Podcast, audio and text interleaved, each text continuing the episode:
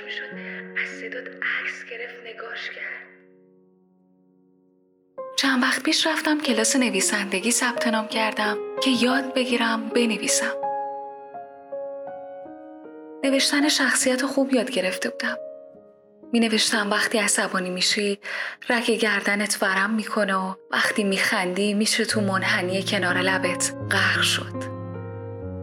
من اینا رو می نوشتم. واسم هیچی مهم نبود. آخه میدونی ایده تو بودی، قهرمان تو بودی. دیدم این استاده هی میگه درست بنویس. خلاصه که دیگه از کلاس بیرونم کرد. منم بیخیال نویسندگی شدم و رفتم کلاس موسیقی.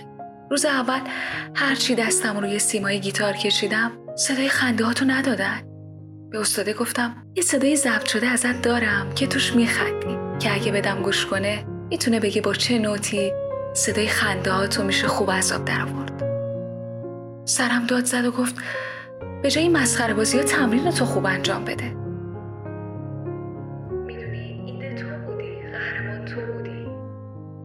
حالیش نبود من دوره میفا دوست ندارم. من صداتو دوست دارم، صدای خنده هاتو دوست دارم. کاش صدات نوار کاست دولبه‌ای بود که از تموم شدنش نمیترسیدم.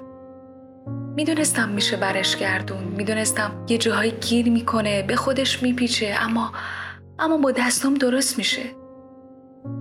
کاش صدات مبل خونم بود، شناسنامم بود، اسم کوچیکم بود، دست خطم بود. کاش میشد از صدات عکس گرفت نگاش کرد.